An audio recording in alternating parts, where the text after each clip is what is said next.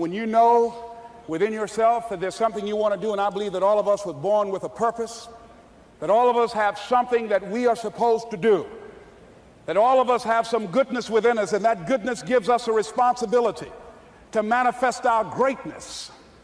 And when you know that, you can feel it in your guts, and you know that you're deliberately operating below your potential, you've gotten comfortable. You stop expanding, you stop stretching, you stop challenging yourself. Let me share something else with you. Not only is it possible for you to have your dream, but it's necessary. It's necessary that you have it, that you work on it, that you develop yourself, that you go for what is yours in the universe. I was in my comfort zone. I was doing just enough to get by. I was working on a job. They paid me just enough to keep me from quitting, and I worked just hard enough to keep from getting fired. How many know people like that? Blink your eyes if you understand what I'm talking about. I was parked. I knew I could do more. But when my mama died, it took something out of me.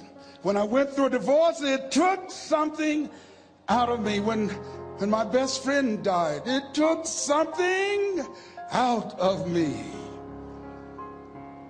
I paused. And somebody said that life is like an onion. You have to peel it one layer at a time. And sometimes you cry. Life's going to happen to you when you have a dream. You're going to get slapped around. And don't take it personal. Don't ask, why did this have to happen to me? Why not you? Who would you suggest? You want to give us some names, some email addresses? And don't tell everybody. 80% don't care, and 20% glad it's you. It's called life. Suck it up and move on. Get over it.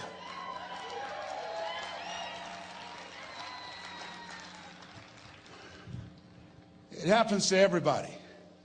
Here's the other thing as you look at your goals and look at your dreams. When you're going through some stuff, repeat out to me, please. When things go wrong, don't go with them. Yes, write that down.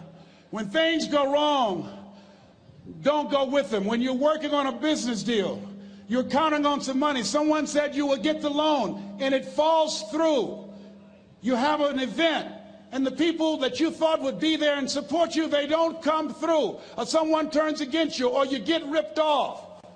It's going to happen to you. Happened to me. Someone stole all my products, my database, over 180,000 names and addresses. It's not personal. It's going to happen to everybody. It does. Eight out of 10 millionaires have been financially bankrupt. Walt Disney had seven, he filed bankruptcy seven times and had two nervous breakdowns. It's called life. But I got a saying when life knocks you down, try and land on your back because if you can look up, you can get up. You've got the power in you to do that. You've got something special. You've got comeback power. Here's the other thing. Let us say together, it's possible. It's necessary. It's me. Yes, write that down. It's me. Take ownership for your life. Nobody can live your dream for you but you. Nobody's going to take care of your business like you. Stop coming up with excuses. Don't give yourself permission to continue to live a small life. You can't fit a big dream into a small life. Give yourself permission to go for it, to test yourself, to challenge yourself, to live full. I like the saying, always strive to get on top in life because it's the bottom that's overcrowded. The reason you're here is because there's something in you that says, I can do more.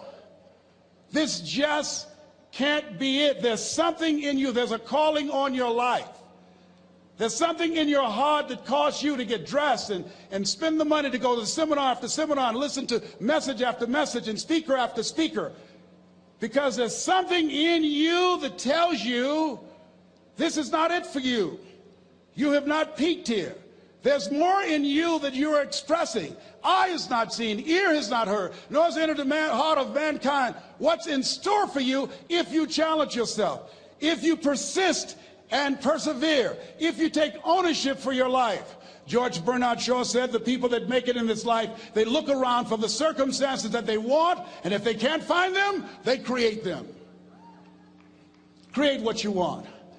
You have the power in you to do more than you can ever begin to imagine, to control your destiny, to make a difference in our children, to make a difference on the planet, to make an impact. Let us say together, it's me. And let us say together, it's hard. Say it like you know it. Say it's hard. Ladies and gentlemen, it's hard. There are people who have seen their retirements taken away from them by the corporations that they work for. They were within two or three years of retiring, and they had it taken from them. The number one entrepreneurs in this country now are senior citizens. The number one employer, number two, McDonald's and Walmart. And there's nothing wrong with those jobs. I guarantee you those people did not have a plan to end up living their lives at the end of life with those types of jobs. And they didn't have a plan like you have, and while you're investing in yourself, not to. And it's hard. There are people making choices between purchasing prescription drugs or paying for gas or a mortgage note.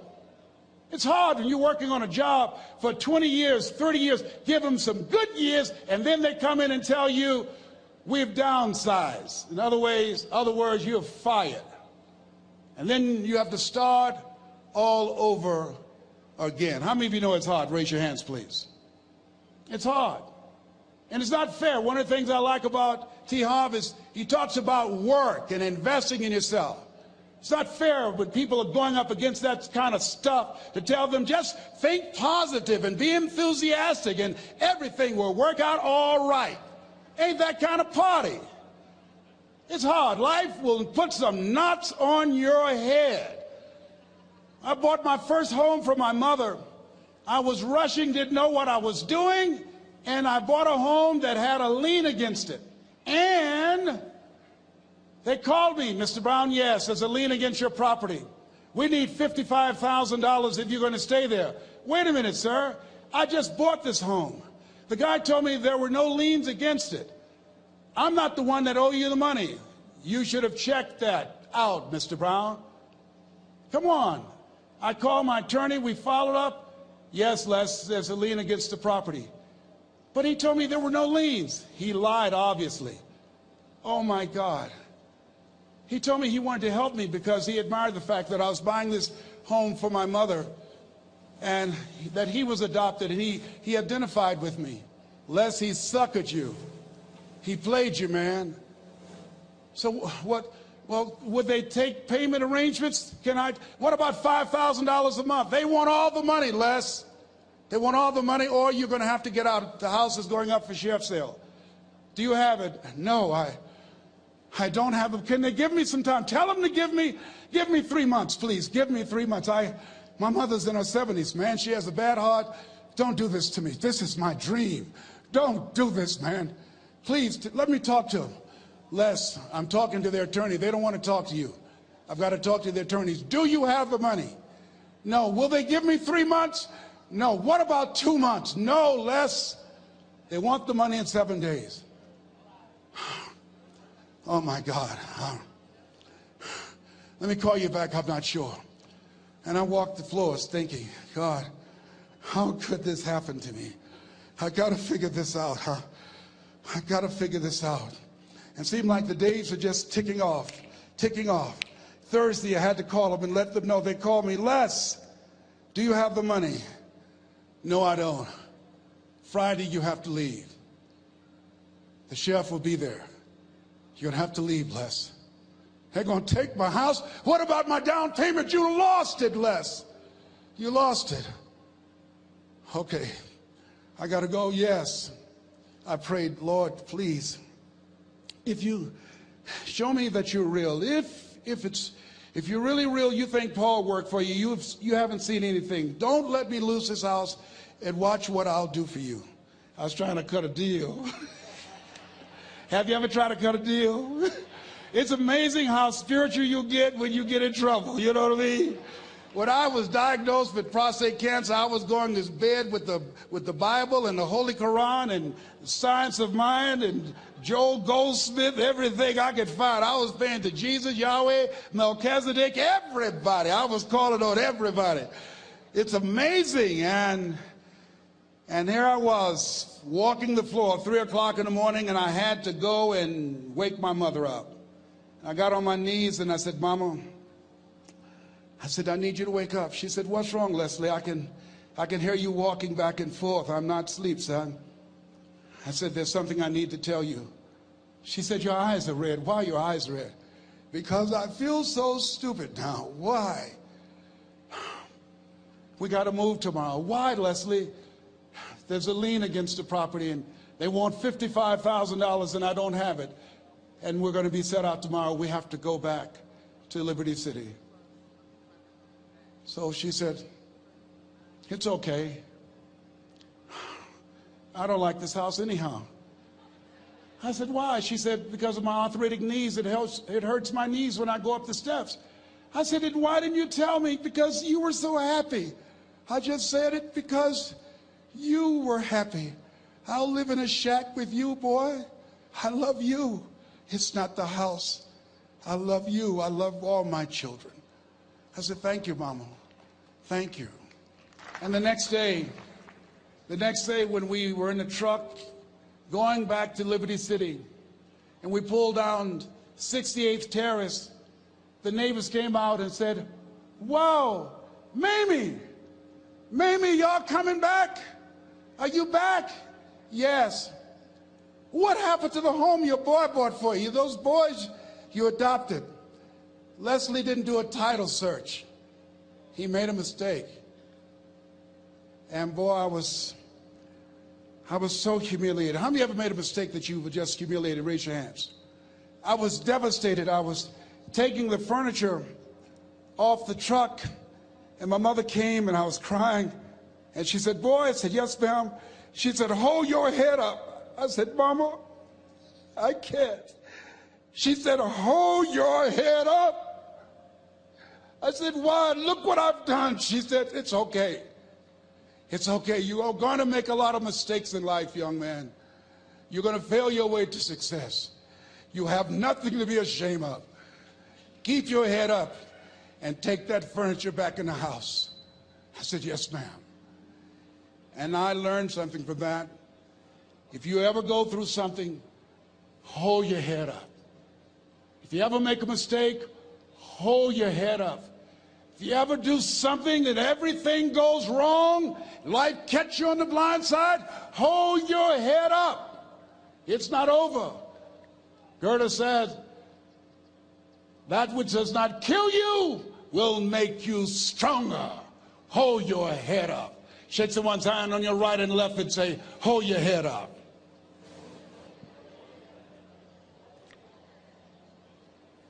Here's something else, ladies and gentlemen. Repeat after me, please. You got to be hungry. Everybody together, you got to be hungry. I'll never forget Mr. Washington said, Mr. Brown, yes, sir. What do you want to do with your life, young man? I said, sir, I want to be a disc jockey. He said, Mr. Brown. I said, yes, sir. He said, you got to be hungry. I said, what do you mean by that? He said, people that are hungry are willing to do the things today others won't do in order to have the things tomorrow others won't have. People that are hungry are willing to invest in themselves. People that are hungry will go to seminars and workshops. People that are hungry are always searching, always seeking higher ground. So how do you want to make it? I said, I want to be a disc jockey. He says, good. Here's what to do. He said, I want you to read 10 to 15 pages of something positive every day. He said, you don't get in life what you want, you get in life what you are. You must program yourself to success. He said, I want you to listen to Earl Nightingale and Zig Ziglar. Listen, faith comes by hearing and hearing and hearing. He said, I want you to change your relationships. And I don't want you to ever lose your hunger. I said, What do you mean by that? He said, People that are hungry are unstoppable. People that are hungry are no matter what people. They make it happen no matter what. He said, I want you to listen to Paul Harvey. Who is he? He's the world's greatest communicator. Success leaves clues, young man. Always listen and follow people who are doing what it is you want to do at the level you want to do it and learn from them. I told T. Harv when we were standing by the stage, I said, hey, man, I want to work more with you. I want you to coach me. I want to learn from you. See, I found you're never too old to learn and you're never too young to teach. Always have a thirst for learning. So I listened to Paul Harvey every day on the radio. While in school, I would go out and listen in his car. He gave me his keys. I was working to develop myself. And I continued to listen to motivational messages, and he would take me to see the late Dr. Norman Vincent Peale, who wrote the book, The Power of Positive Thinking. I toured with him before he passed. You, you have something special. You have greatness within you. Don't allow your circumstances to determine who you are. Don't allow your negative thoughts to hold you back. You, you have something special. You can do more than you can ever begin to imagine. Dr. Peale was an incredible man. I, I admired him when he spoke. He gave me goosebumps. I can feel him in my heart. And, and I never forget, we were coming back to the school and Mr. Washington said, Mr. Brown, yes, sir. When Dr. Peale spoke, you didn't move. When he spoke, you were hanging on every word. When he spoke, we didn't have to tell you to sit down and be quiet. Why? I said, sir, I could, I could feel him when he talked. I felt like he was talking to me, sir. He said, he was. I said, but he doesn't know me, but he was speaking to you. Did you feel him in your heart? I said, yes, sir. He said, most people feel him in their head. If you felt him in your heart, he said, listen to him, son. Follow him, learn from him. And I would go to seminars and workshops. Anywhere I would find where Dr. Peale was, I would be in the audience. I would drive two and three hundred miles just to hear him speak. And my dream and vision was, was to share the stage with him. I thought about it. What is your goal? What is your vision? I want you to hold it in mind. There's some power in that because when I became involved in speaking, I never forget, I got a call from Og Mandino, who wrote the book, The Greatest Salesman in the World. He said, Les, I'm stuck in Philadelphia. I need to be in Kankakee. Dr. Norman Vincent Peale is appearing. I can't make it. I heard you're in Chicago. I said, yes, I am. Can you go and open for me? I said, yes, man. Oh, my God. Dr. Peale, I said, yes, I'd love to do it. And I went there and I came. I said, hi, I'm I'm Les Brown. He said, You're not the band of renown? I said, No, I'm, I'm Mrs. Mamie Brown's baby boy. I'm here to speak. He said, Come backstage. And his wife, Martha, was there.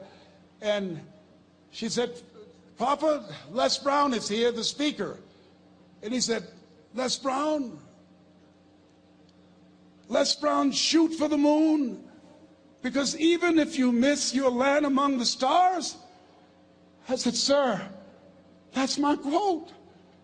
I wrote you when I was in the 11th grade. I was a part of a special, special education class project. That's my quote. He said, I know. I end all my speeches with that quote. And Dr. Peale had a great sense of humor. A young man was backstage, and I had so many questions to ask him, and my mind froze up. And the young guy said, Dr. Peale, how old are you? And he was up in age. He said, Sonny, I'm, I'm 92 young man looked at him and said, I don't know if I want to live to get 92. He said, That's because you've never been 91. So I did the things that Mr. Washington suggested. I listened to motivational tapes on a regular basis. I would go to seminars and workshops whenever Zig Ziglar and Dr. Denis Waitley and Jim Rohn would come to town. And I said, Sir, I said, what do you want me to do now? He said, Mr. Brown, I've given you everything that I can give you. He said, develop your mind, put your money where your mouth is, continue to learn how to be an effective communicator, because once you open your mouth, you tell the world who you are. And always surround yourself with OQP, only quality people. So I went to apply for a job on Miami Beach. WMBM radio station. Milton Butterball Smith was the program director. Hello, Mr. Butterball. How are you, sir? My name is Les Brown, sir. I'd like to be a disc jockey. He said, young man, you have any journalism in your background? I said, no, sir, I don't. You have any experience in broadcasting? I said, no, sir, but I practice all the time, sir. Let me audition for you, sir. Let me show you how good I am. All I need is a shot, sir. He says, no, we don't have any job for you. How many ever been rejected? Raise your hands, please. I was devastated. I went back and I told Mr. Washington, I said, Mr. Washington, they said no. He said, don't take it personally. Most people are so negative, they have to say no seven times before they say yes. He said, you got to be hungry. Make no your vitamin. Go back again. I said, yes, sir. Hello, Mr. Butterball. How are you, sir? My name is Les Brown, sir. I like to be a disc jockey. Young man, weren't you here yesterday? Yes, sir, I was. Didn't I tell you no yesterday? Yes, sir, you did. Then why are you back today? Well, sir, I didn't know whether or not somebody was laid off or somebody was fired, sir. Nobody was laid off or fired. Now get on out of here. I came back the next day. Hello, Mr. Butterball. How are you, sir? My name is Les Brown, sir. I like to be a disc jockey. I know what your name is. Weren't you here the last two days? Yes, sir, I was. Didn't I tell you no the last two days? Yes, sir, you did. Why are you back? Oh, sir, I didn't, I didn't know whether or not someone got sick or someone died, sir. No one got sick or died. No one was laid off or fired. Now, don't you come back here again. I came back the next day talking loud, looking happy like I was seeing him for the first time. I said, hello, Mr. Butterball, how are you? He looked at me with rage. He says, go get me some coffee. I said, yes, sir. My favorite book says, the greatest among you will be your servant. How many of you are serious about your goals and dreams? Raise your hands. Very good. Write this down. Provide more service than you get paid for. Provide more service than you get paid for. I go to a lot of seminars and workshops. And one of the things I know about T. Harv Eker, and when I was sitting in the class with Robert Rappel and all of the other presenters, they hold themselves to high standards and they provide more information than anybody else in the industry, bar none. They hold nothing back because their commitment is for your success.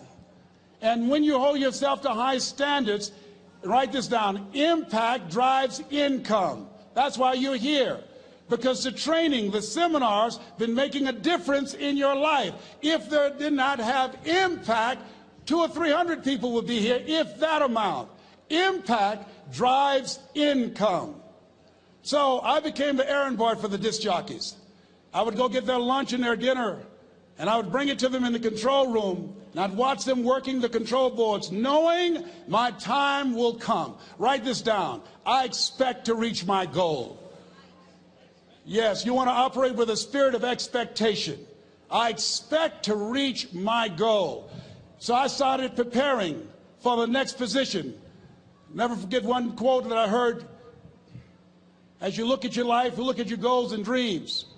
It's better to be prepared for an opportunity and not have one than to have an opportunity and not be prepared. If you expect to reach your goal, prepare yourself now. And so then pretty soon, the guys at the station, they begin to take a liking to me. Write this down. Build relationships. As you're aware, people deal with people that they know, like, and trust. And so they would say, Leslie, yes, sir. Come here, yes. Come outside. Who did this? Oh, your car? Yes. Who cleaned my car? I did, sir. I would wax their cars on the weekend, inside and out. How much do you charge? Oh, nothing, sir. I just sworn to help out. I was providing more service than I got paid for. I was building relationships. They said, whoa, look here. Diana Ross and the Supremes are coming to town. The Four Tops and the Temptations. Here, here are my car keys. Pick them up for me. Take them to the Fontainebleau Hotel on Miami Beach. I said, yes, sir. I would drive them all over Miami Beach in their big, long Cadillacs. I didn't have any driver's license, but I was driving like I had some. then one day, it was a Saturday afternoon, a disc jockey by the name of Rockin' Roger was drinking while he was on the air. It was a Saturday afternoon, and I was the only one there. Rockin' Roger got so drunk, he could not complete the show. He started slurring his words. He's about to fall off the chair. And there I was looking at him through the control room window, walking back and forth, young, ready, and hungry. I was saying, drink, rock, drink. Drink, rock. I'd have gone and get him some more if he'd asked me to. Then pretty soon the phone rang. It was the general manager, and I answered the phone. I said, hello? He said, young boy, this is Mr. Klein. I said, I know. He said, Rock can't finish his program. I said, I know. He said, would you call one of the other DJs in? I said, yes, sir. I said to myself, he must be think I'm crazy. I called my mom and my girlfriend, Cassandra, I said, y'all come out on the front porch and turn up the radio. I'm about to come on the air.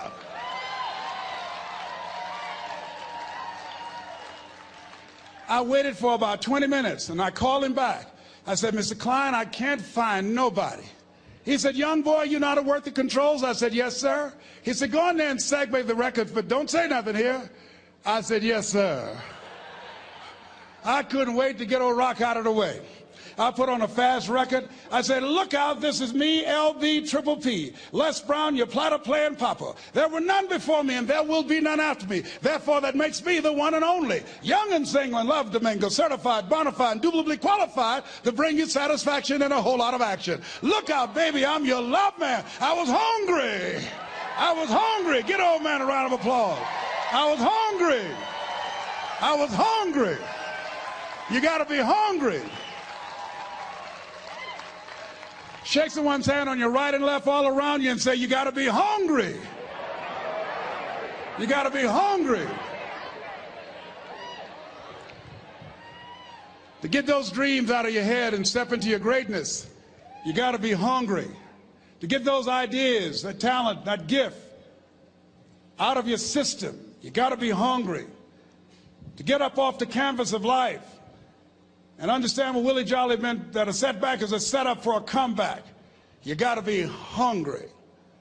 People that are hungry are willing to do the things today others won't do in order to have the things tomorrow others won't have. How many of you got value out of what you've heard thus far? Raise your hands, please. Very good. I'd like to leave this with you.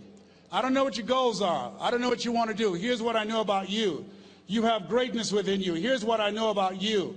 I can help you to live full and to die empty. I can show you what I've learned. If anybody told me that I would be doing what I'm doing now, I leave here today, I go to New Orleans and speak there, then I'll be flown to Barcelona. If anybody told me, given my circumstances, born in an abandoned building on a floor in a poor section of Miami, Florida, called Liberty City, both my birth parents stood up and said, hello, son, I would not know either one being labeled educable mentally retarded, put back from the fifth grade to the fourth grade, failed again when I was in the eighth grade, no college training. Anybody told me the principles that I would teach you, that they would have the impact that it has had on my life. This Les Brown that you see, I did not know he existed. And I tell you that you have greatness within you. You have the ability to do more than you can ever begin to imagine. Come into the room with me. And I guarantee you your life will never be the same again. I like to leave this with you. I don't know what your goals are. Mine is to find a cure to autism. Mine is to find a cure to breast cancer and to prostate cancer. Mine is, is to work with our youth and to reduce the recidivism rate in our prisons and help young people learn how to become an asset to our society rather than a liability. Mine is, is to train speakers to become great communicators, to speak from their heart, not their heads, and teach them how to impact and create a new conversation so people can see the possibilities of life and overcome the possibility blindness that held me hostage for 14 years. I don't know what your goals are, but here's what I know about you, and I don't know you. You've got greatness within you. And I like to leave this with you, something my mother used to love to hear me say. Leslie, yes, ma'am, mama. Say that thing for me, boy, that makes me feel good. I dedicate this to you, to the greatness in you, and to the dream that you showed up on the planet to produce. And it's simply this. If you want a thing bad enough to go out and fight for it, to work day and night for it, to give up your time, your peace, and your sleep for it, if all that you dream and scheme is about it, and life seems useless and worthless without it, and if you gladly sweat for it and fret for it and plan for it, and lose all your terror of the opposition for it, and if you simply go after that thing that you want with all of your capacity, strength and sagacity, faith, hope, and confidence, and stern pertinacity,